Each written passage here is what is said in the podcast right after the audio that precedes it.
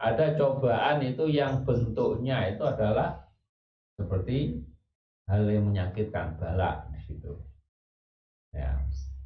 Kalau maka orang-orang apa uh, solehin itu lebih senang cenderung dicoba dengan coba yang berupa penyakit balak di situ. Karena apa? Dengan cobaan yang berupa balak itu lebih ya mendekatkan seseorang kepada Allah. Dibandingkan orang yang dicoba dari keni kenikmatan. Itu lebih-lebih ya berbahaya ya, ya cobaan nikmat ini karena apa? Akhir-akhir orang kalau dicoba nikmat itu akhirnya tetap apa? Ya dia dia mau seperti korun.